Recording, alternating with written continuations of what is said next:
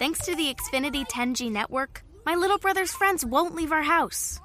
When I was their age, internet with basically no interruptions was a pipe dream. You sound like my grandpa. Restrictions apply, not available in all areas.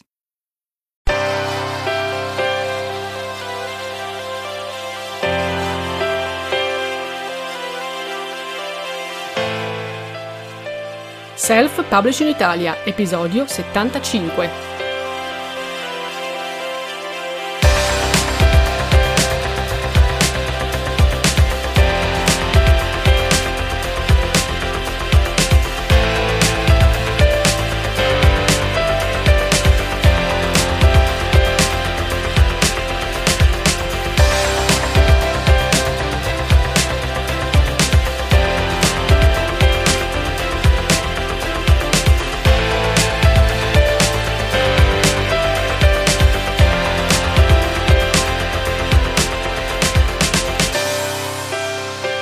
Ciao, un benvenuto da Carmen la Terza a questo nuovo episodio di Self Publishing Italia, consigli e strategie per il self publishing e la promozione editoriale. Nell'ultimo episodio abbiamo parlato di promozione editoriale e abbiamo fatto una vera carrellata di tutte le possibilità che tu hai, degli strumenti a disposizione, delle strategie, delle regole per fare una promozione editoriale efficace. Quell'episodio ha avuto successo, la guida a cui quell'episodio si riferisce è presente sul sito librosa.com, puoi tornare a leggerla, spulciarla, a guardarla ogni volta che vuoi, ma proprio perché quella guida è stata così apprezzata da voi ho deciso di fare una guida altrettanto importante, questa volta dedicata alla pubblicazione. Quindi oggi parliamo della fase vera e propria del self-publishing, cioè come pubblicare un libro. Mettiamo insieme tutte le informazioni che finora ti ho dato in un unico episodio, in modo da fare una sorta di riassunto e soprattutto per chiarire le idee a chi ancora dovesse avere qualche dubbio sul self-publishing. Allora, oggi voglio darti i consigli e le strategie per aiutarti a portare il tuo libro dal cassetto in cui magari ancora lo conservi gelosamente o timidamente fino agli scaffali delle librerie online. Ti avverto subito che sarà un episodio lungo, dettagliato.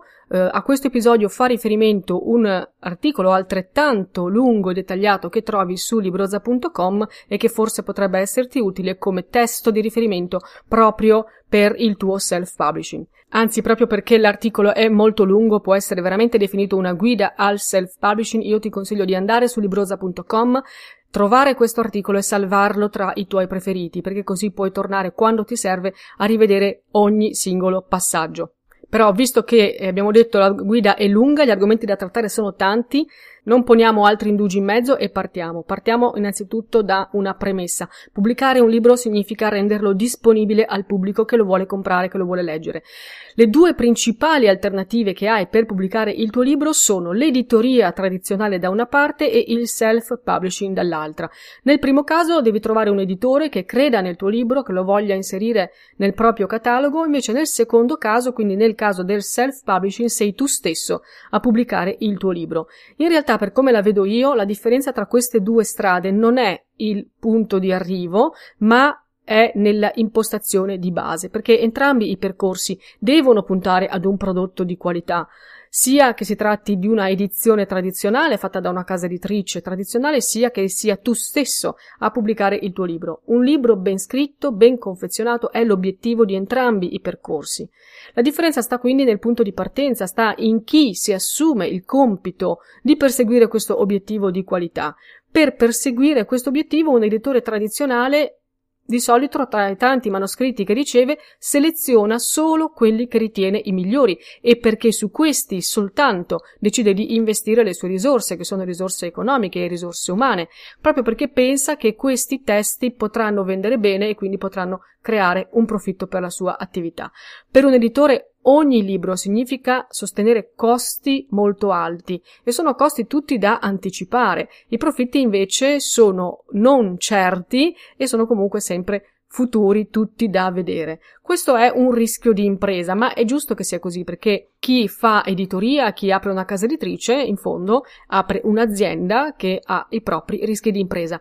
Però proprio per questo è altrettanto giusto che le case editrici siano molto severe nella selezione dei testi che intendono pubblicare. Non possono pubblicare tutto, devono decidere su quali testi investire perché hanno dei fondi da destinare, soprattutto perché devono puntare sui testi che ritengono più forti e che possono garantire loro un ritorno sull'investimento. In realtà per un autore self le cose stanno nello stesso identico modo. È vero che l'autore self non fa una selezione perché il proprio libro lo vuole pubblicare, però è chiaro che anche in questo caso i costi per pubblicare il libro sono costi che l'autore stesso deve anticipare e invece i guadagni che otterrà sono tutti da conquistare. In questo senso, già da questo primo confronto tu puoi capire come l'autore self è in effetti un vero e proprio editore, è l'editore di se stesso, investe il proprio tempo, le proprie risorse sul proprio testo perché ci crede, perché pensa che ne valga la pena. Anche se lui come singolo autore non è un'azienda, anche lui però deve affrontare il mercato editoriale con una mentalità imprenditoriale. Io insisto molto su questo perché Bisogna capire quanto vale la pena investire su un proprio progetto, quali spese sono irrinunciabili, quali invece si possono rimandare, quali bisogna affrontare per prima, quali invece possono essere affrontate in un secondo momento e così via. Quindi il termine self-publishing, che normalmente viene tradotto con eh, il corrispettivo italiano di autopubblicazione, a mio avviso invece andrebbe tradotto più come autoedizione, proprio perché eh, dal discorso che sto facendo emerge come L'autore self è un editore di se stesso. Fare self-publishing non significa solo pubblicare i testi, cioè metterli online, significa soprattutto curare la preparazione di un testo prima che questo venga messo in vendita, curare la promozione di un testo dopo che questo è stato messo in vendita. Quindi si tratta di un percorso lungo, di un percorso articolato, ma è un percorso che corrisponde esattamente a quello che fa una casa editrice. Allora vediamo queste due realtà differenti, queste due opzioni che hai a disposizione quando decidi di pubblicare un libro e partiamo dalla prima, la possibilità di pubblicare un libro con un editore, cioè la strada dell'editoria tradizionale. Vorrei dirti tre verità sulle case editrici che forse nessuno ti ha mai detto. Di sicuro è legittimo che un autore, quando ha scritto un libro, cerchi un editore per farsi pubblicare. Soprattutto è un'ambizione personale, è un obiettivo che molti autori si pongono per tradizione, per consuetudine, perché pensano appunto che l'editore possa curare, gestire, esaltare il lavoro che loro hanno fatto scrivendo il testo. Se anche tu vuoi trovare un editore per il tuo libro, io ti posso dire che non è impossibile trovare un editore. Ci sono tanti editori là fuori che lavorano bene, con cura, con passione, che cercano costantemente nuovi testi validi da pubblicare. Ovviamente è molto più difficile arrivare ai grandi editori, soprattutto per chi è alle prime armi, per chi è al primo libro. Però mm, bisogna dire le cose come stanno. Se tu vuoi provare a cercare un editore, fallo, però sappi che ci vorrà tempo. Questo sicuramente è il limite principale iniziale, perché la ricerca di un editore può richiedere mesi o addirittura anni. Poi, anche quando tu trovassi un editore che è interessato a pubblicare il tuo libro, in realtà dovresti aspettare altro tempo ancora, cioè i tempi di pubblicazione, perché l'editoria tradizionale non pubblica immediatamente, un editore deve inserire il tuo libro nel suo calendario di pubblicazioni già previste e poi deve prepararlo per la pubblicazione, quindi correggerlo, impaginarlo, sono tutte fasi che richiedono tempo. E alla fine, da quando tu hai cominciato a cercare un editore, quindi da quando hai finito di scrivere il tuo libro a quando effettivamente lo vedi sullo scaffale di una libreria, possono passare anche anni. Allora la domanda è questa: sei disposto ad aspettare tutto questo tempo? Dopo che tu hai impiegato molti mesi o addirittura anche tu molti anni per scrivere il tuo libro, sei disposto ad aspettare ancora altrettanto tempo prima di vederlo pubblicato? Ovviamente questa è una domanda alla quale solo tu puoi rispondere. Io personalmente non credo, anche perché se sei qui ad ascoltare non credo. Se comunque vuoi cercare a tutti i costi un editore, perché pensi magari che solo una pubblicazione tradizionale possa dare prestigio al tuo libro, allora sappi che questo è uno dei falsi miti che circolano intorno alla necessità di trovare un editore. Essere pubblicato da un editore non ti fa diventare famoso. Questa è la prima verità che devi sapere. Non devi confondere il concetto di fama con quello di pubblicazione. Ci sono decine di autori che hanno pubblicato più e più libri con editori anche importanti, di cui però tu non conosci nemmeno il nome. Se invece ti dico, per esempio, 50 sfumature, sicuramente questo titolo ti dice qualcosa. Ebbene, l'autrice delle 50 sfumature ha pubblicato il suo libro inizialmente proprio in self-publishing.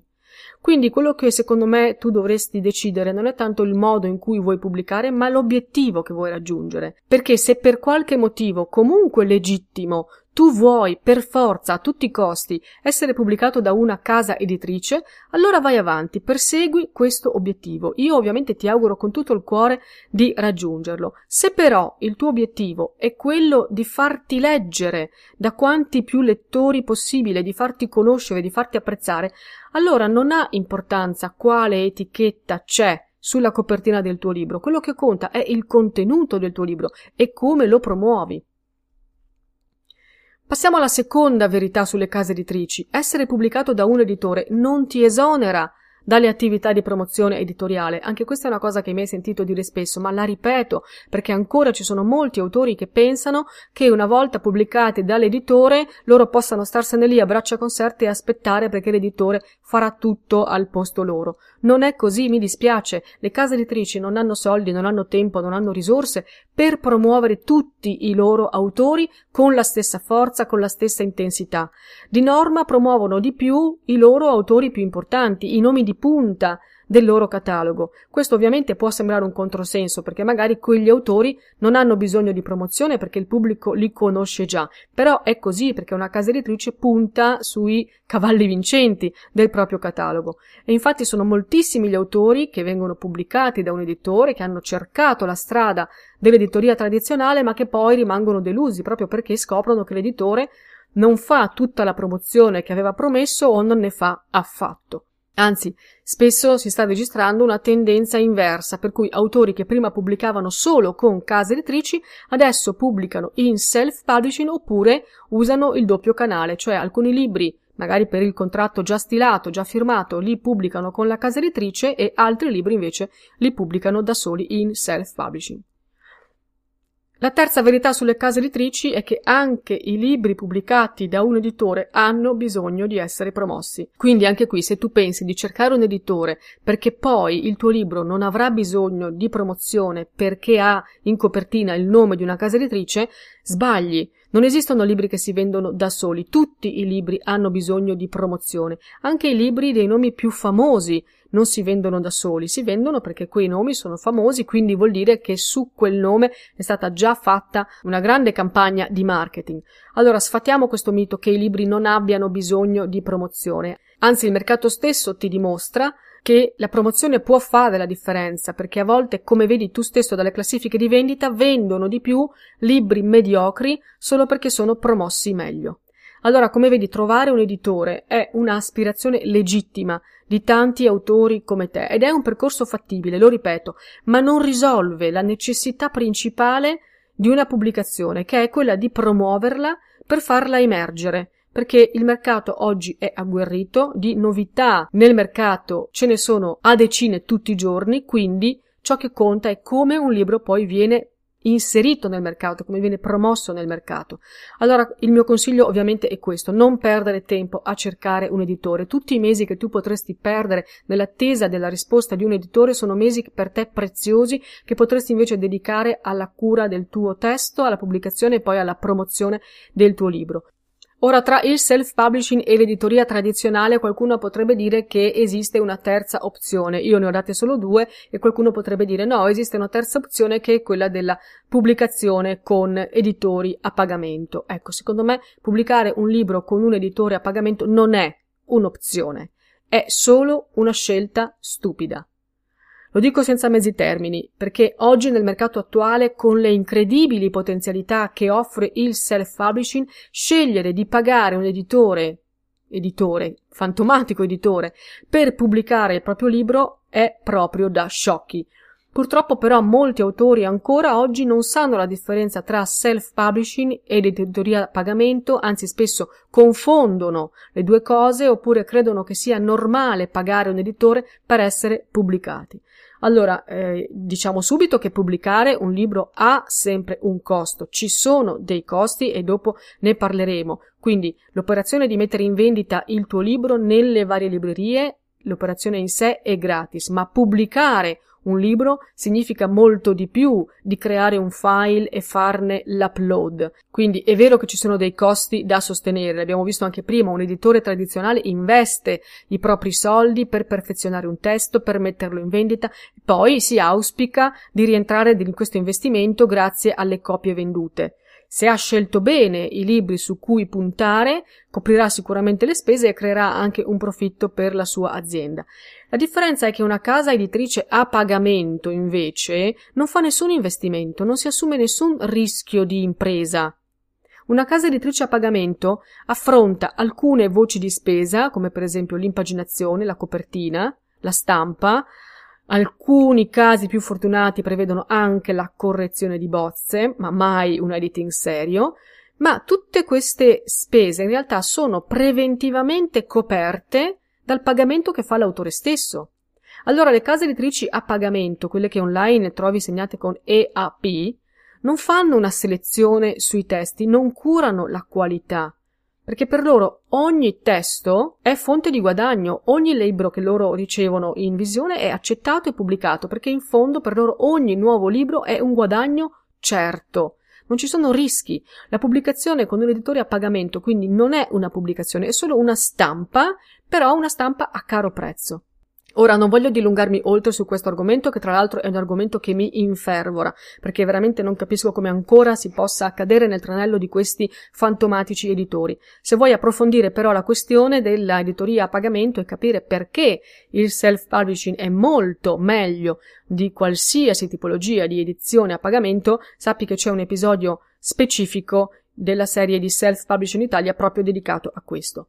Passiamo invece al self-publishing, che è il nostro argomento principale. Quali sono i vantaggi di pubblicare un libro in self-publishing? Innanzitutto, il fatto che il self-publishing sia semplice. Autopubblicare un libro cartaceo è semplice e pubblicare in modo autonomo un libro digitale, quindi un ebook, lo è ancora di più.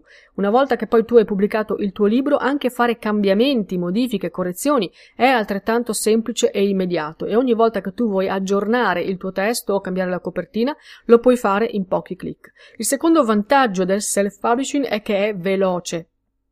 In poche settimane, a volte anche solo in pochi giorni, puoi mettere in vendita il tuo libro online. Una volta che poi il tuo libro è pronto, ti basterà farlo correggere impaginare, scegliere una copertina adatta e in pochi clic sarai in vendita in tutti i maggiori bookstore della rete. Il terzo vantaggio del self-publishing è che è vantaggioso per il lettore, perché i libri self in genere costano meno dei libri pubblicati dalle case editrici, quindi è più vantaggioso per il pubblico perché spende meno per comprare libri autopubblicati. Il quarto vantaggio del self-publishing è che è vantaggioso per te, quindi non soltanto per il lettore ma anche per l'autore. Infatti le royalty, cioè le commissioni d'autore, per chi fa self-publishing sono maggiori delle royalty che può guadagnare un autore sotto contratto, perché la mancanza di intermediazioni tra te e il tuo pubblico ti permette di intascare addirittura fino al 70% del prezzo di vendita del tuo libro quando invece un autore pubblicato da una casa editrice al massimo arriva al 10 o 15%. Poi il quinto vantaggio del self-publishing è che con il self-publishing mantieni il controllo su tutte le fasi di produzione del tuo libro. Sei tu che decidi ogni cosa, tu selezioni i professionisti con cui lavorare, tu controlli i contenuti del tuo testo, stabilisci i tempi di pubblicazione, decidi i canali di distribuzione, poi verifichi personalmente i dati di vendita, non ti possono prendere in giro, li vedi tu stesso e poi incassi direttamente le commissioni.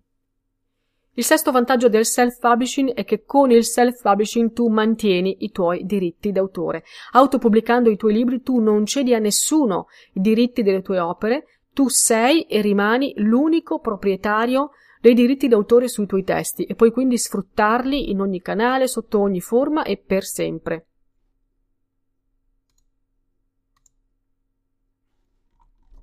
Il settimo vantaggio del self-publishing è che il self-publishing non ha data di scadenza, proprio perché come autore indipendente tu detieni i diritti d'autore sulle tue opere a vita, i tuoi libri possono rimanere in vendita a lungo, quanto vuoi tu.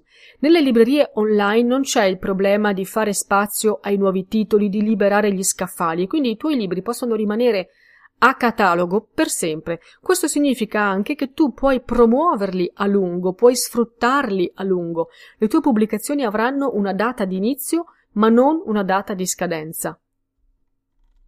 L'ottavo vantaggio del self-publishing è che i libri self sono sugli stessi scaffali degli altri. Questo è molto importante da dire, è un dettaglio su cui pochi si soffermano. Nelle librerie online i libri sono divisi per genere letterario, ma non per tipologia di edizione. Non esiste una categoria separata per i libri autopubblicati. Questo significa che il tuo libro self si troverà sullo stesso scaffale di libri pubblicati da grandi case editrici.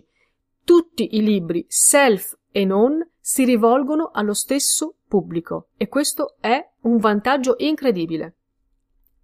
Il nono vantaggio del self-publishing è che le case editrici seguono con attenzione il self-publishing, perché se proprio tu sei interessato all'editoria tradizionale, potresti utilizzare il self-publishing proprio come trampolino di lancio, come vetrina per farti notare dalle case editrici. Infatti gli editori seguono con attenzione il mondo del self-publishing attraverso i loro talent scout, attraverso gli agenti, attraverso i blog letterari più seguiti, che hanno il compito proprio di fotografare i gusti del pubblico e le novità. Non è raro il caso di libri nati come self e poi passati sotto l'etichetta di un editore. Infine, il decimo vantaggio del self-publishing è che il self-publishing in Italia è tutto da sfruttare. I dati dimostrano che quello degli ebook è l'unico settore in crescita all'interno di un mercato editoriale che per tutto il resto langue. Allora se tu scegli il self-publishing, sappi che il mercato italiano è tutto da conquistare. Può sembrarti che là fuori ci siano già tanti libri autopubblicati, può sembrarti che ci sia tanta concorrenza, ma in realtà i libri pubblicati sono pochissimi rispetto al numero di potenziali lettori che sono là fuori in attesa di un buon libro. Se questi dunque sono i vantaggi principali del self-publishing, cosa significa esattamente scegliere questo percorso? Cosa significa fare self-publishing? Quante volte mi hai sentito ripetere in questi episodi che ciò che conta nel self-publishing è prima di tutto la qualità? Ebbene, pubblicare con una casa editrice significa superare il filtro di una selezione iniziale. L'abbiamo detto prima, un editore seleziona a monte i testi su cui puntare. Dopodiché i testi che lui ha selezionato entrano nella filiera della sua casa editrice, quindi arrivano nelle mani di molti professionisti che lo migliorano, lo perfezionano. Questo in genere garantisce qualità nella produzione, proprio perché c'è chi decide cosa vale la pena pubblicare, cosa no, e poi perché ci sono molti professionisti che lavorano su un testo per renderlo un prodotto valido. Ora, se tu vuoi fare self-publishing come autore self, devi comportarti proprio come farebbe un editore. Abbiamo detto che essere autore self significa essere editori di se stessi. Quindi anche tu devi fare quello che farebbe una casa editrice, devi curare il tuo prodotto editoriale in modo che sia di qualità professionale.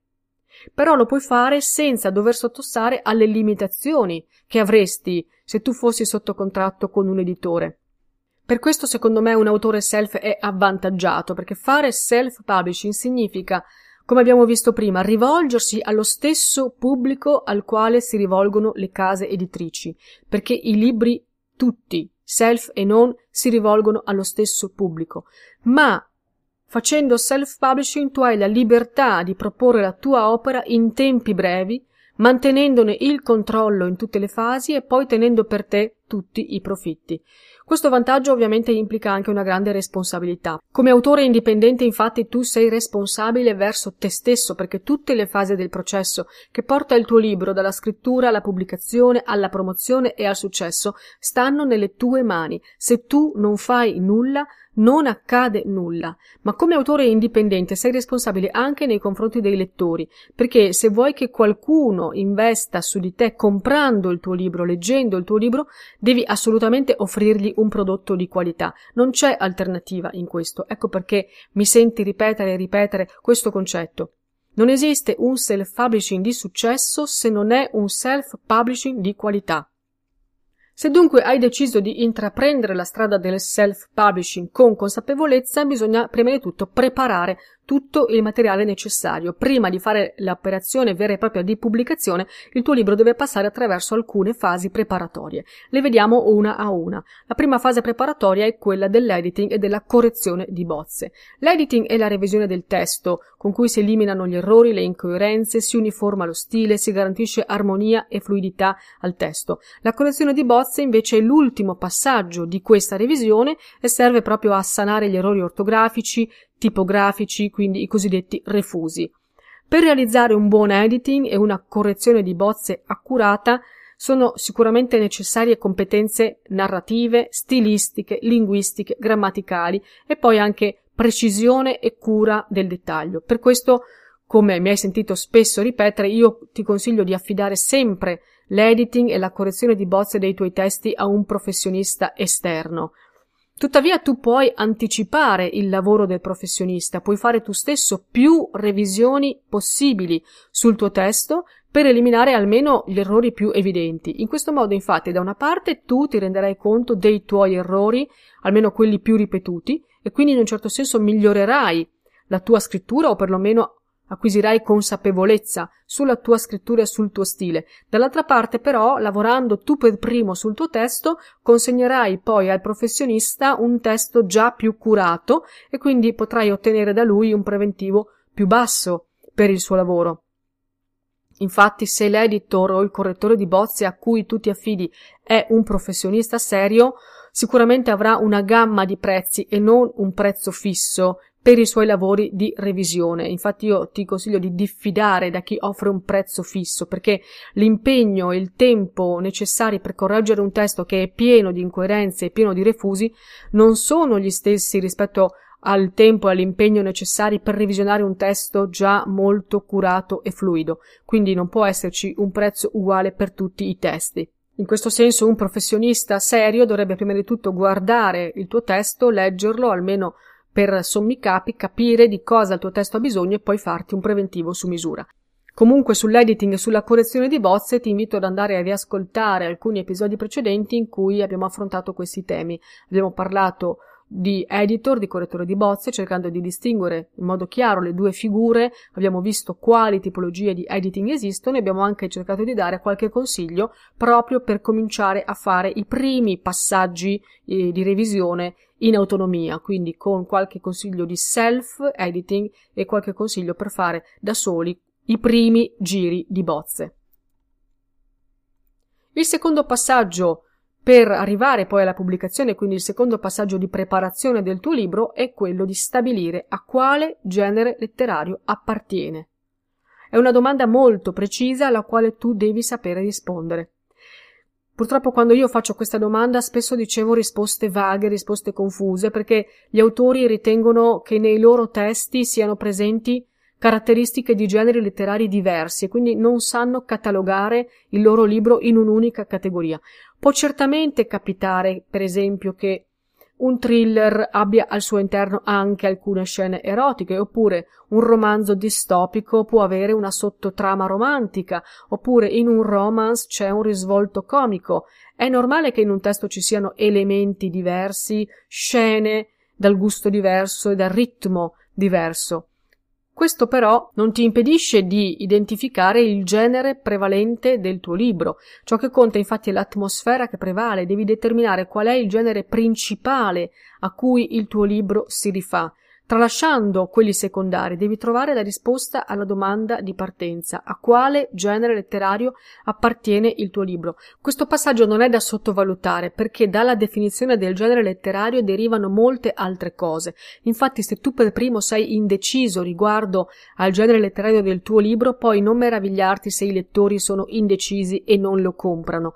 Il lettore ha bisogno di capire che libro sta comprando e tu hai bisogno di capire a quale lettore intendi rivolgerti rivolgerti. Questo è il punto. Stabilire il genere di un libro significa stabilire qual è il suo target, cioè qual è il pubblico a cui è rivolto. Perché dopo aver stabilito a quale genere letterario appartiene il tuo libro, tu potrai scegliere una grafica coerente, scegliere una copertina coerente, un titolo coerente, poi potrai pubblicarlo nelle categorie giuste e quindi potrai mirare al target giusto. Il terzo passaggio preparatorio prima di arrivare alla pubblicazione vera e propria del tuo libro è proprio la scelta del titolo. Se tu hai deciso di dare al tuo libro il primo titolo che ti è venuto in mente, senza pensarci troppo, forse dovresti controllare, adesso che il libro è finito, se il titolo che hai scelto è davvero efficace, perché un buon titolo può aumentare le vendite del tuo libro, ma un titolo sbagliato può drasticamente diminuirle. Dopo l'immagine di copertina, infatti, il titolo è la prima cosa che il lettore guarda del tuo libro, è il biglietto da visita della tua opera. Inoltre, un buon titolo spesso può fare la differenza anche per garantire la reperibilità del tuo libro all'interno di una libreria online come Amazon. Penso soprattutto al titolo dei libri di non fiction, quindi ai manuali e ai saggi. Purtroppo non ci sono formule magiche per trovare il titolo giusto, ma in ogni caso il titolo di un libro dovrebbe soddisfare almeno uno di questi quattro criteri. Il primo criterio è stimolare la curiosità dei lettori, il secondo criterio è contenere parole chiave ricercabili, il terzo criterio è confermare con coerenza i canoni del genere letterario di appartenenza e il quarto criterio è dare informazioni precise su ciò di cui il libro parla. Se tu scrivi fiction, cioè narrativa, poesia, romanzi, racconti, io ti consiglio di concentrarti sui fattori dello stimolo, della curiosità e della coerenza di genere. Invece se tu sei un autore di non fiction, quindi se scrivi manualistica e saggistica, ti consiglio di concentrarti sui fattori della ricercabilità e della informatività. In ogni caso il messaggio che voglio darti qui è quello di non intestardirti su un titolo solo perché è il primo che ti è venuto in mente o perché ci sei affezionato per qualche motivo affettivo. Proprio perché il titolo è così determinante nella scelta da parte del lettore di comprare il libro o meno, non può essere stabilito soltanto in base ad un motivo affettivo. Del resto, come autore self tu hai la possibilità di cambiare il titolo dei tuoi libri con facilità, con rapidità. Questo è uno dei vantaggi di chi fa self publishing. Quindi potresti partire con un titolo e poi potresti anche nel corso del tempo provare a riproporre un libro che magari non ha avuto abbastanza successo cambiandone il titolo. Anche in questo caso puoi approfondire l'argomento del titolo in un episodio precedente in cui abbiamo affrontato specificatamente questo argomento. Il quarto passaggio preparatorio prima di arrivare alla pubblicazione è la creazione di una copertina. Molti sostengono che non si può giudicare un libro da una copertina e in linea di principio sono d'accordo anch'io. Purtroppo però in questo caso la teoria è molto diversa dalla pratica perché che sia giusto o meno, devi accettare il fatto che il tuo libro sarà sempre giudicato in prima battuta dalla copertina. Nel mercato editoriale di oggi in cui quotidianamente ci sono molte nuove proposte, il colpo d'occhio iniziale può fare la differenza tra attrarre un lettore, incuriosirlo, oppure lasciarlo indifferente, oppure addirittura allontanarlo. Prova a pensare a quante volte tu stesso sei entrato in libreria, hai girato tra gli scaffali, ti sei sentito attratto da un libro pur non conoscendone l'autore, pur non avendone mai sentito parlare, solo perché la copertina in qualche modo ti ha attirato. Bene, con il tuo libro devi fare la stessa cosa, devi attirare l'attenzione del lettore, anche se non ti conosce, anche se non ha mai sentito parlare di te. Perché è proprio questo il punto. I tuoi amici, i tuoi parenti comprerebbero il tuo libro, anche se avesse una copertina orribile oppure se non ce l'avesse affatto, perché ti conoscono e vogliono comprare il libro che hai scritto tu.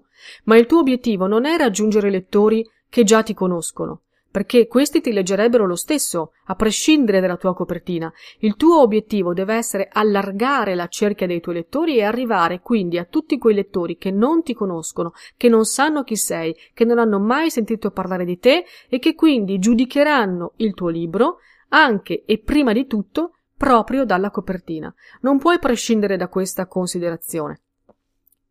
Del resto, se la copertina non fosse così importante, non sarebbe in prima pagina. La copertina del tuo libro è come la vetrina di un negozio, in cui si espongono i prodotti migliori, i prodotti più rari, in cui si indicano le offerte, una vetrina illuminata, curata per attrarre i clienti. Così come un negozio, anche un libro deve essere presentato nel modo giusto e in pochi secondi, proprio grazie alla sua vetrina, quindi alla copertina, deve comunicare un messaggio chiaro affinché il lettore, il cliente, sappia di che libro si tratta e poi decida se fa per lui. La copertina è la prima cosa che il lettore vede del tuo libro e da questo primo sguardo, che dura decimi di secondo, deve nascere un'attrazione, una curiosità, un interesse.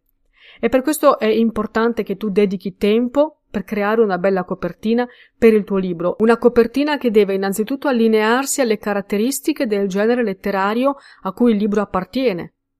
Però una copertina che possa mantenere anche una tua cifra stilistica riconoscibile, una copertina che deve soddisfare le attese del mercato senza però rinunciare alla tua originalità. Questo è un argomento molto vasto, l'abbiamo affrontato in episodi precedenti in cui per esempio abbiamo parlato di quali sono gli elementi chiave per una copertina efficace, poi in un altro episodio per esempio ti ho spiegato quali sono i tre modi che hai a disposizione per realizzare la copertina del tuo libro, spiegandoti anche qual è quello che io ti consiglio. E in un altro episodio ancora ti ho spiegato come organizzare un contest grafico per la copertina del tuo libro. Quindi se hai voglia di approfondire l'argomento copertina, puoi farlo andando a ricercare episodi precedenti o andando su libroza.com e cercando gli articoli relativi. Quinto passaggio per la preparazione del tuo libro prima della pubblicazione è la quarta di copertina. La quarta di copertina è letteralmente la facciata posteriore della copertina stessa, cioè il retro del libro. Nonostante sia un retro, in realtà è una parte molto importante del libro perché contiene informazioni utili per il lettore.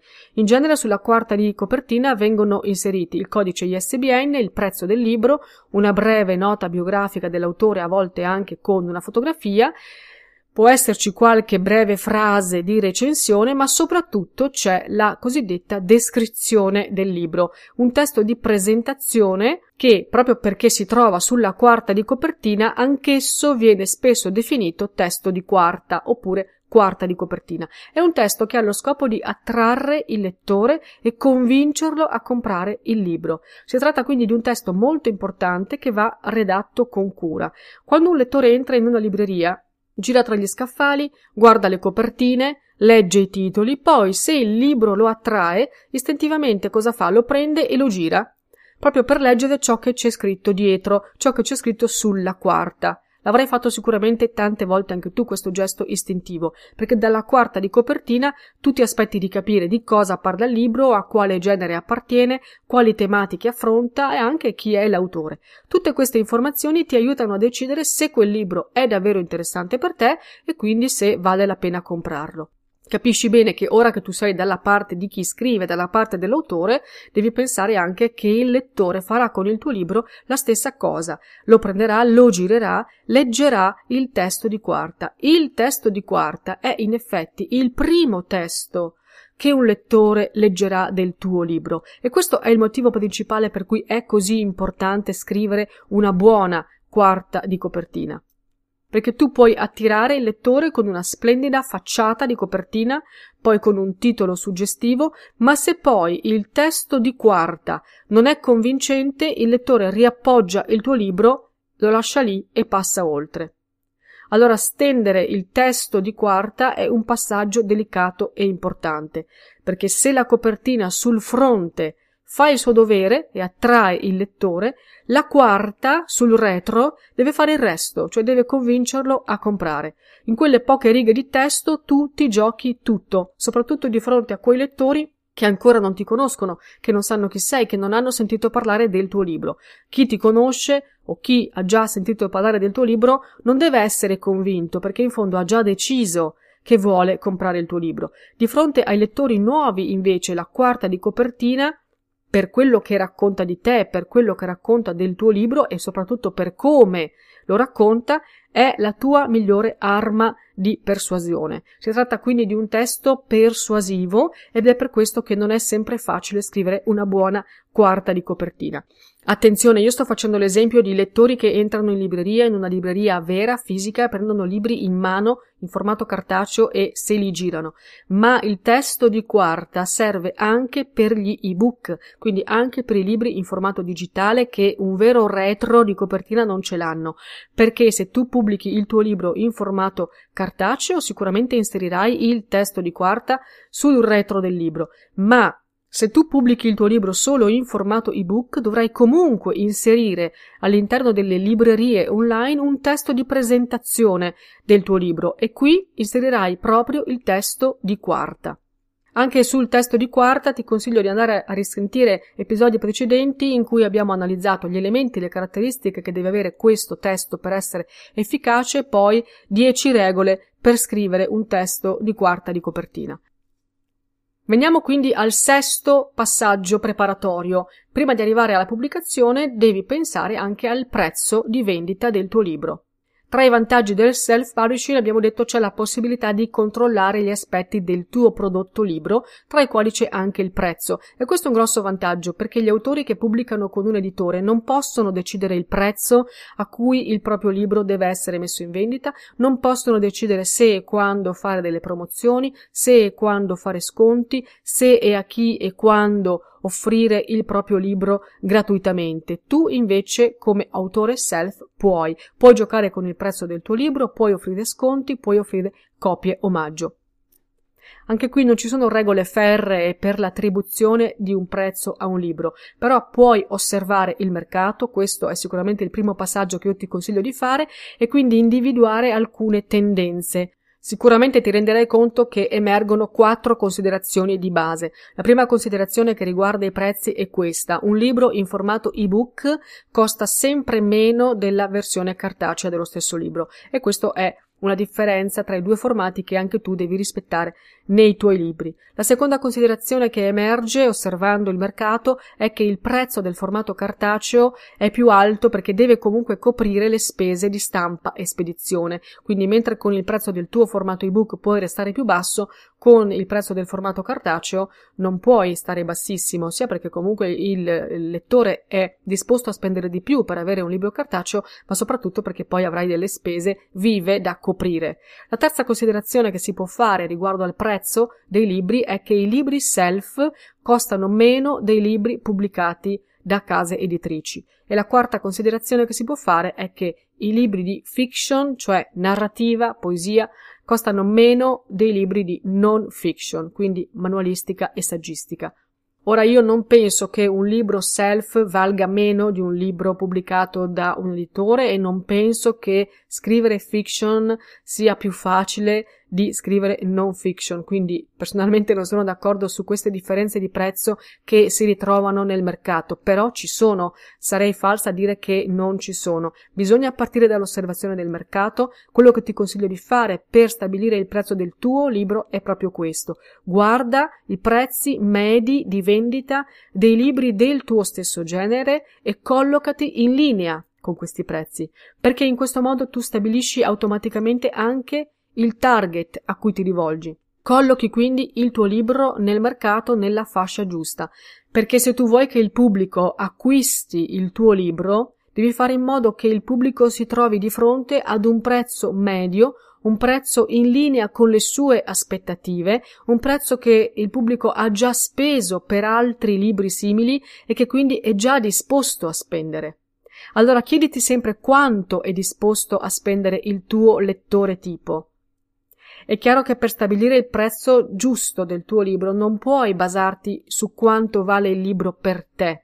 Per te ovviamente il tuo libro varrà sempre molto di più di quanto potrà mai valere per un lettore, ma il punto non è quanto vale per te, il punto è quanto il lettore è disposto a spendere. per approfondire il tema del prezzo di vendita del tuo libro, i risvolti economici e anche commerciali legati alla definizione di un prezzo, ti suggerisco di andare a riascoltare un episodio precedente in cui abbiamo affrontato proprio il tema del prezzo. E veniamo al settimo passaggio preparatorio. Prima della pubblicazione del tuo libro devi stabilire in quali categorie lo vuoi pubblicare.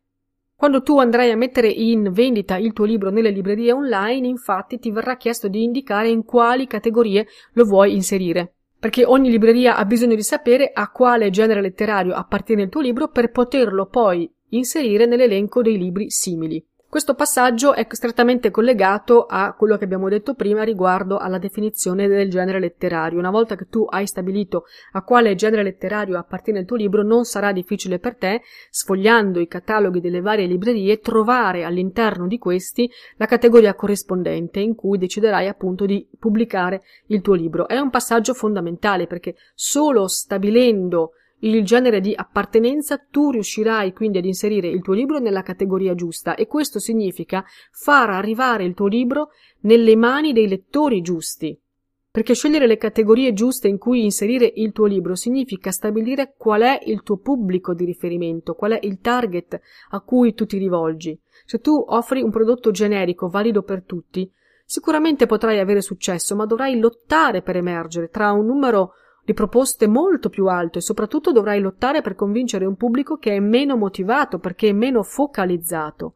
Se invece tu offri un prodotto specialistico, un prodotto di nicchia, se tu riesci a stabilire esattamente qual è il tuo sottogenere specifico, la tua sottocategoria specifica, allora dovrai gareggiare con un numero minore di concorrenti e soprattutto ti rivolgerai ad un pubblico più interessato, perché un pubblico che cerca i propri libri da leggere in una sottocategoria sa esattamente che cosa sta cercando, sa esattamente cosa vuole leggere.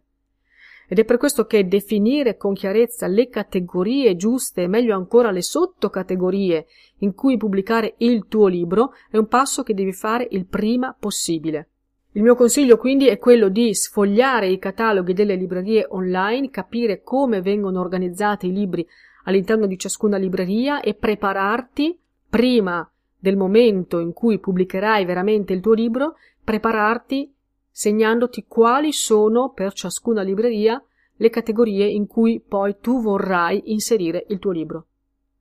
Ottavo passaggio prima della pubblicazione è sicuramente il codice ISBN. Che cos'è il codice ISBN? A cosa serve? Devi comprarlo tu personalmente oppure puoi accontentarti di quello che ricevi gratis dalle piattaforme di self-publishing. L'argomento dell'ISBN è un argomento molto importante, molto delicato, spesso anche crea molta ansia negli autori, però proprio per fare chiarezza su questo grande mistero dell'ISBN ho realizzato un video in cui spiego esattamente che cos'è il codice ISBN, a cosa serve, quanto costa e come ottenerlo. Quindi qui non mi resta che rimandarti a quel video, lo trovi su YouTube nel canale Libroza oppure trovi l'articolo corrispondente sempre su libroza.com.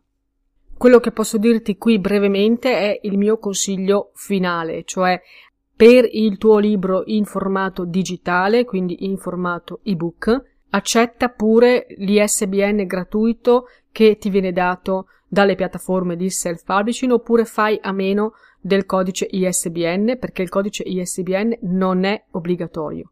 Puoi farne a meno. Mentre per il tuo libro in formato cartaceo io ti consiglio sempre di acquistare personalmente il tuo codice ISBN, di non accontentarti del codice che ti viene dato da una piattaforma perché soltanto con il tuo codice di tua proprietà, tu potrai poi far girare il libro in qualunque canale, sotto qualunque forma, perché comunque il codice è tuo. Comunque, ripeto, per tutti questi dettagli ti rimando al video specifico che trovi su YouTube e affronta tutti questi dettagli. Bene, una volta preparato il tuo libro attraverso tutti questi passaggi, si tratta di convertire il tuo libro in formato ebook. Dopo aver scritto e fatto revisionare il tuo testo, devi anche formattarlo, impaginarlo, convertirlo nel formato giusto per poterlo poi pubblicare come ebook. In realtà molti autori preferiscono affidare questo passaggio a esperti del settore e ovviamente è una scelta possibile. Anche su Librosa trovi servizi destinati al self-publishing in cui noi possiamo convertire il tuo libro nei principali formati ebook e aiutarti nel processo di pubblicazione. Se non hai tempo, non hai voglia di cimentarti tu in queste operazioni pratiche, va bene così. Però se tu non lo fai solo perché pensi che siano operazioni difficili, allora mi permetto di dirti che sbagli, perché si tratta di operazioni tecniche che si può imparare a fare. Ci vuole sicuramente un po' di tempo, un po' di voglia di mettersi in gioco però penso che possa anche valere la pena imparare a fare la conversione, per esempio, di un libro in formato ebook, perché se oggi tu dedichi un po' di tempo alla tua formazione e impari come convertire il tuo libro in formato ebook, poi in futuro non avrai più bisogno di spendere soldi per farlo fare a qualcun altro e quindi tu sarai sempre autonomo per ogni tuo nuovo libro. Come vedi lo dico contro il mio stesso interesse, perché per me sarebbe molto più conveniente dirti è difficilissimo fallo fare a noi, fallo fare a me e ai miei collaboratori. Invece il mio obiettivo è insegnarti a fare da solo quante più cose possibili, perché solo in questo modo tu sarai un vero autore self, cioè sarai un vero editore di te stesso. Allora, per cominciare, puoi andare su librosa.com dove trovi un video tutorial gratuito in cui io ti spiego passo passo proprio come convertire il tuo file di testo e farlo diventare un libro in formato ebook per Kindle, quindi un libro pronto da pubblicare ed essere messo in vendita su Amazon. Però non esiste soltanto il formato digitale, non esiste soltanto il formato ebook. La maggior parte degli autori che si avvicina al self-publishing pensa che pubblicare il proprio libro nelle librerie online significhi esclusivamente mettere in vendita un testo in formato digitale, cioè in formato ebook. È vero che i formati ebook sono i più acquistati nelle librerie online, proprio perché si tratta di formati che il lettore può scaricare immediatamente dopo l'acquisto, non deve aspettare che gli arrivino a casa, però pensare di pubblicare il tuo libro solo in formato ebook, a mio avviso, è un modo molto riduttivo di intendere il self-publishing. Pubblicare il tuo libro dovrebbe sempre significare per te renderlo disponibile al maggior numero di lettori e attraverso tutti i canali possibili. Quindi quello che io ti consiglio di fare per una strategia di self-publishing completa è pensare alla pubblicazione del tuo libro in tutti i formati, quindi non soltanto nel formato ebook, ma anche nel formato cartaceo. E ti do almeno 10 buoni motivi per farlo. Il primo motivo per pensare alla pubblicazione del tuo libro anche in formato cartaceo è che non spendi di più, perché pubblicare il tuo libro in formato cartaceo non fa aumentare i costi del tuo self-publishing, perché in realtà le spese maggiori del tuo percorso sono quelle che devi sostenere a prescindere dal formato di vendita e dopo lo vedremo. Il secondo motivo per cui dovresti pensare a pubblicare il tuo libro anche in formato cartaceo è proprio per toccare con mano il frutto del tuo lavoro. Dopo tanti mesi di lavoro potrai stringere tra le mani il frutto concreto del tuo impegno e quindi proverai sicuramente una soddisfazione che nessun file digitale può mai darti. Il terzo motivo per pubblicare un libro in formato cartaceo è per donarlo a parenti, ad amici, la mamma, la nonna saranno orgogliosissime di tenere in mano il libro in formato cartaceo scritto da te, per leggerlo, certo, ma anche per mostrarlo alle amiche. Inoltre puoi decidere di fare dei regali e sicuramente un libro cartaceo si presta meglio ad un regalo. Il quarto motivo per cui vale la pena pensare alla pubblicazione anche del formato cartaceo del tuo libro è proprio perché anche ai lettori piace toccare, non soltanto a te. Ti assicuro che la maggior parte delle persone, anche quando legge regolarmente ebook, preferisce poi toccare, avere il libro in formato cartaceo sullo scaffale e soprattutto molte persone amano regalare libri e quindi, come dicevamo prima, per fare un regalo è sempre meglio un oggetto concreto. Poi, il quinto motivo per cui dovresti pensare al formato cartaceo del tuo libro è per effettuare il deposito legale. C'è una precisa disposizione di legge che sancisce che ogni libro pubblicato deve essere depositato presso le biblioteche nazionali di Roma e di Firenze. Per farlo però ti servono almeno due copie cartacee del tuo libro. Il sesto motivo per cui dovresti pensare a pubblicare il tuo libro anche in formato cartaceo è per partecipare ai concorsi letterari. Se intendi partecipare ai concorsi, infatti, nella maggior parte dei casi scoprirai che i concorsi accettano libri in formato cartaceo. Anche quando alcuni casi accettano i formati digitali, spesso poi viene richiesto anche l'invio delle copie cartacee del tuo libro. Il settimo motivo per pensare alla creazione del formato cartaceo del tuo libro è per inviarlo a blogger, a giornalisti, a lettori. Per esempio, quando deciderai di promuovere il tuo libro sui blog letterari, scoprirai che spesso i blogger, proprio perché hanno delle lunghe liste di attesa, per dare una priorità ai libri che devono leggere e recensire, eh, spesso preferiscono dare la precedenza proprio ai libri che ricevono in formato cartaceo, perché in questo modo privilegiano in qualche modo premiano gli autori che si sono impegnati a far stampare il loro libro e a inviarne a loro una copia gratuita. L'ottavo motivo per cui secondo me dovresti pensare assolutamente di prevedere anche il formato cartaceo del tuo libro è per venderlo durante le presentazioni. Quando tu organizzi una presentazione letteraria, organizzi un incontro dal vivo in cui il pubblico viene ad ascoltarti e quindi si aspetta di trovare lì in vendita il tuo libro, si aspetta di comprarlo lì durante la presentazione e poi ha il piacere di farselo autografare da te. Il nono motivo per cui dovresti pensare alla realizzazione del formato cartaceo del tuo libro è per metterlo in vendita nella libreria di fiducia.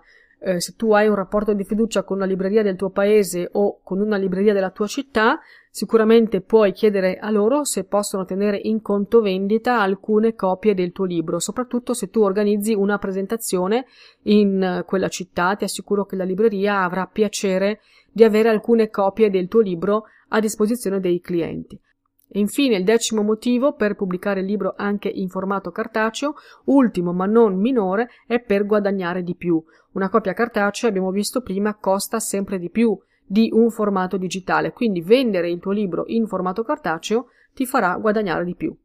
Per creare un formato cartaceo, per imparare come gestire la pubblicazione di questo formato e poi per capire come sfruttare al meglio le potenzialità della rete per stampare i tuoi libri con il miglior rapporto qualità-prezzo, ti consiglio di andare a rivedere alcuni episodi specifici che abbiamo dedicato proprio a questi argomenti, soprattutto al print on demand oppure ai formati di stampa e alle caratteristiche che deve avere una stampa per essere di qualità. Sono tutti argomenti che trovi negli episodi precedenti di Self Publishing Italia o comunque sempre su libroza.com.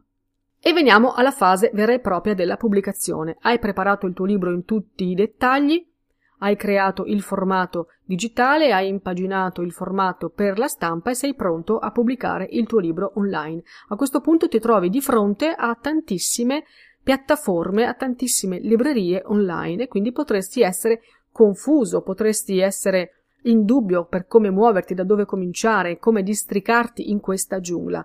Ebbene, la prima cosa da chiarire è che per pubblicare il tuo libro, sia che si tratti del libro in formato digitale, quindi dell'ebook, sia in formato cartaceo, tu hai fondamentalmente due possibilità.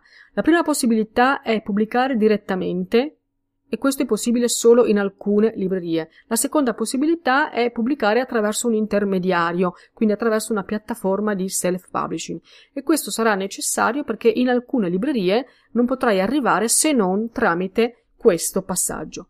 Allora, fare self-publishing, come abbiamo detto, significa saltare ogni passaggio di intermediazione tra te e i tuoi lettori e diventare quindi editore di te stesso. Per questo io ti consiglio di pubblicare in modo diretto, senza intermediazioni, ovunque ciò sia possibile. Le librerie online dove tu puoi pubblicare direttamente sono, prima di tutto, Amazon, poi c'è anche Kobo e anche iBooks. Fino a due anni fa era possibile pubblicare in modo diretto anche su Google Libri. Purtroppo ora Google ha chiuso le iscrizioni per i nuovi utenti. Pubblicare in modo diretto richiede certamente più lavoro perché se tu vuoi pubblicare direttamente su queste piattaforme devi aprire un account su ciascuna di esse e poi ripetere le procedure necessarie più volte. Però questo è l'unico svantaggio, se così possiamo chiamarlo, di una pubblicazione diretta. I vantaggi invece sono la possibilità di controllare tutte le fasi del lavoro, la possibilità di avere un servizio più rapido e poi anche di ottenere guadagni più alti. Del resto, se tu hai scelto la strada del self-publishing, questi sono proprio i vantaggi principali che ti hanno spinto, che ti hanno motivato. Allora non rinunciare ad una parte dei tuoi guadagni solo per pigrizia e quindi non lasciare ad una piattaforma di intermediazione una parte dei tuoi guadagni solo per pigrizia. Ripeto, il mio consiglio è questo, scegli di pubblicare il tuo libro in modo diretto ogni volta che puoi. Quindi sulle librerie che abbiamo visto prima, pubblica tu in modo diretto. Poi invece, per arrivare in tutte le altre librerie online che non consentono un inserimento diretto, dovrai per forza affidarti ad una piattaforma di intermediazione. E veniamo ai costi del self-publishing. Abbiamo detto che pubblicare un libro non è un'operazione nel suo complesso gratuita e il self-publishing come pubblicazione rispetta questa regola. Il self-publishing non è gratis. Purtroppo molti pensano che tutto ciò che è online o che si può fare con un computer possa essere gratis. Pubblicare un libro non è un'operazione priva di costi, si tratta infatti di realizzare un prodotto di qualità professionale che richiede, come abbiamo visto, delle competenze professionali e queste competenze, se tu non le hai in prima persona o se non le hanno i tuoi amici, sono ovviamente competenze che costano. Se tu hai deciso di percorrere la strada del self-publishing, ci sono dei costi che dovrai sostenere.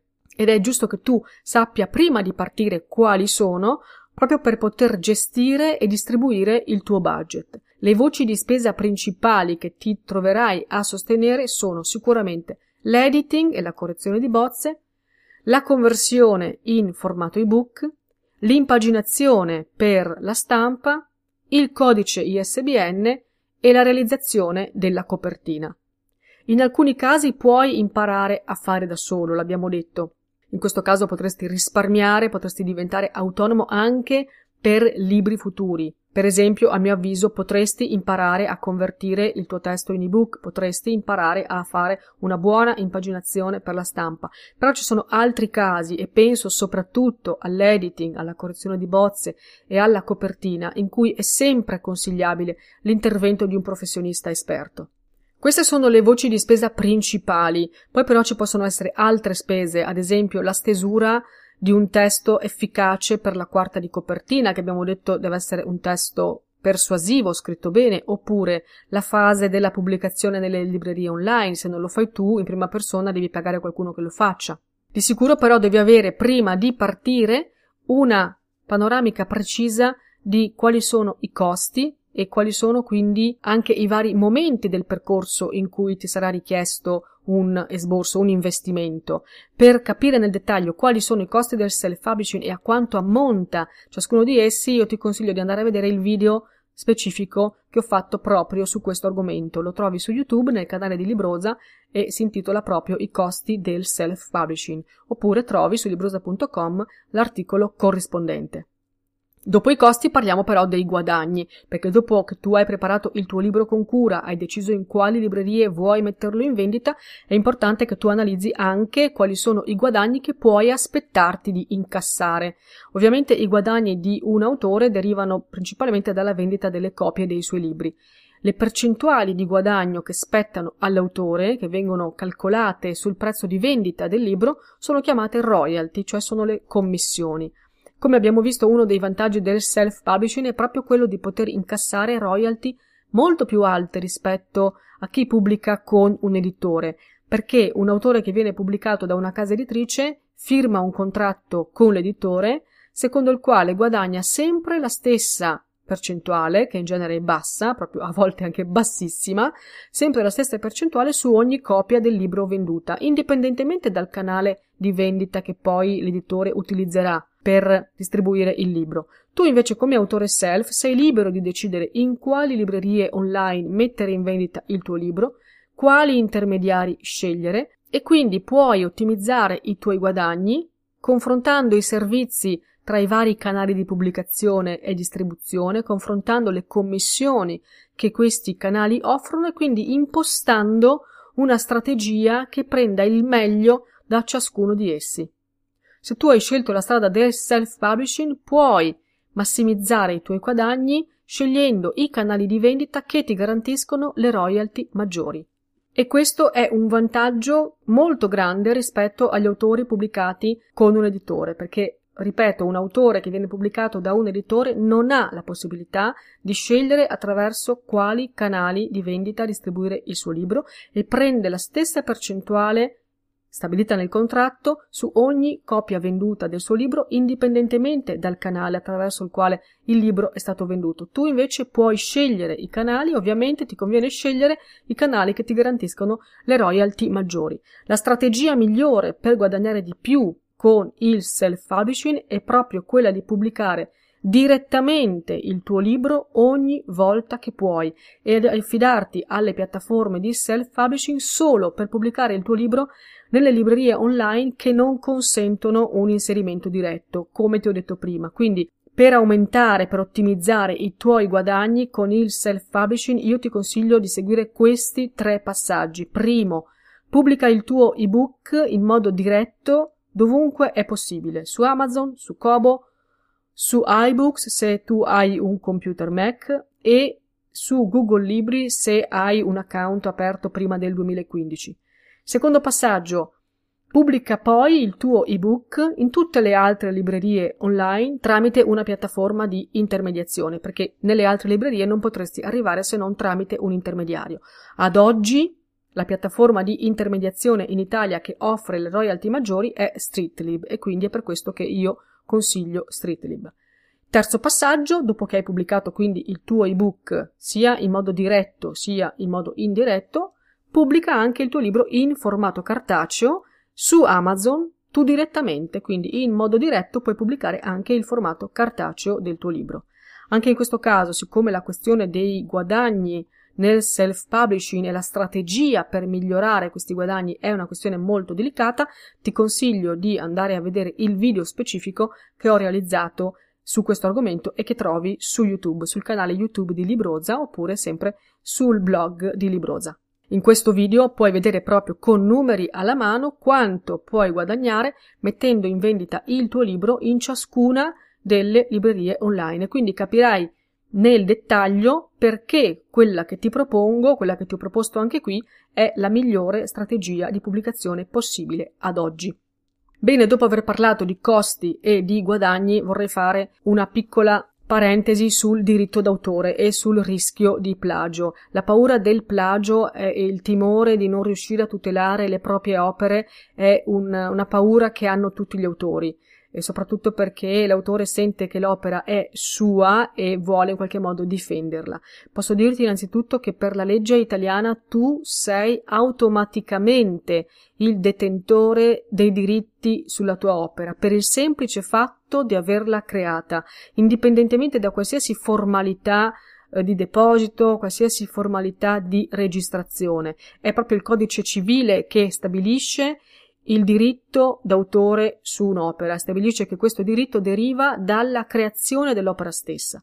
Quindi il punto non è come registrare il proprio diritto d'autore, perché la legge italiana lo determina in modo automatico con la creazione dell'opera. Il punto, nel caso del plagio letterario, è come dimostrare in caso di disputa che tu hai scritto quel testo prima di un altro. Quindi quello che conta è che tu possa dimostrare, in caso di una eventuale disputa futura, che ad una data certa tu risultavi già essere autore del testo contestato. Quindi è una questione di tempi. Se tu vuoi pubblicare un libro, prima di pubblicarlo potresti quindi dare un'occhiata ad un episodio precedente in cui abbiamo parlato proprio di diritto d'autore e di tutela dal plagio per scegliere almeno uno degli otto modi che io ti ho spiegato con cui puoi difenderti dal plagio, puoi tutelare i tuoi diritti d'autore. In realtà puoi sceglierne anche più di uno, puoi attivare più di un modo contemporaneamente, perché il punto è questo, se qualcuno ti ruba il tuo testo e lo spaccia per suo, il solo modo che tu hai per difenderti dal plagio, quindi per rivendicare la paternità dell'opera, è proprio poter dimostrare che tu hai scritto e hai pubblicato quel testo prima di lui. Allora anche qui ti rinvio al canale YouTube di Libroza oppure al blog di Libroza in cui trovi il video specifico che riguarda il diritto d'autore, in cui trovi appunto otto modi diversi per difenderti dal plagio e ti consiglio di metterne in campo almeno uno. Infine, per tirare le somme di questo lunghissimo episodio, come hai visto ci sono infinite risorse a disposizione di chi vuole pubblicare, di chi vuole promuovere il proprio libro in autonomia. Basta ovviamente avere voglia di farlo, avere voglia di leggere, di informarsi, di provare. Del resto anche questo podcast è nato con questo scopo, quello di informare, di condividere le informazioni e le conoscenze sul mondo del self-publishing e della promozione editoriale, perché con la giusta strategia tu puoi pubblicare un libro di qualità senza perdere tempo, senza rinunciare al controllo di ogni fase, senza accontentarti di commissioni basse. La chiave del successo del tuo libro risiede però in quella parolina magica che mi hai sentito ripetere più e più volte in tutti gli episodi del podcast e in questo in particolare, ed è la parola qualità. Un libro scritto male, un libro con una brutta copertina, un libro con nessuna forma di promozione semplicemente non vende, che sia un libro pubblicato da un editore tradizionale o che sia un libro self. Però questo significa che avrai una grande responsabilità. Come ti ho detto prima, se tutto dipende da te, vuol dire che se tu non fai nulla, non accade nulla. Se invece tu credi in te stesso, nel tuo lavoro, se hai voglia di impegnarti per farlo conoscere, per farlo apprezzare, allora sono sicura che il self-publishing è senza ombra di dubbio la scelta migliore per te. Se questa guida, questa ricapitolazione di tutti i passaggi del self-publishing ti è stata utile, io ti chiedo di aiutarmi a condividerla. Sono infatti convinta che proprio la diffusione delle informazioni sia il primo passo per la diffusione della qualità sulla quale mi senti insistere tanto. Questa guida la puoi trovare anche su librosa.com in formato testo, quindi scritta, può esserti utile salvarla tra i preferiti per tornare a leggerla ogni volta che vuoi. È una guida molto lunga, sono più di 8000 parole che tranquillamente io potrei impaginare e vendere come eh, libro. Invece ho messo tutto gratis sul blog e qui ovviamente gratis sul podcast perché quello che voglio è appunto diffondere il più possibile le informazioni. L'unica cosa che ti chiedo in cambio di tutto questo è aiutarmi a far conoscere questa guida condividendola magari sui tuoi canali sociali. Ti ringrazio se vorrai spargere la voce ti ringrazio comunque per avermi ascoltato anche oggi fino a qui. Ti aspetto per il prossimo episodio di Self Publishing Italia e nel frattempo ti auguro una splendida giornata. Un saluto da Carmen La Terza. Ciao!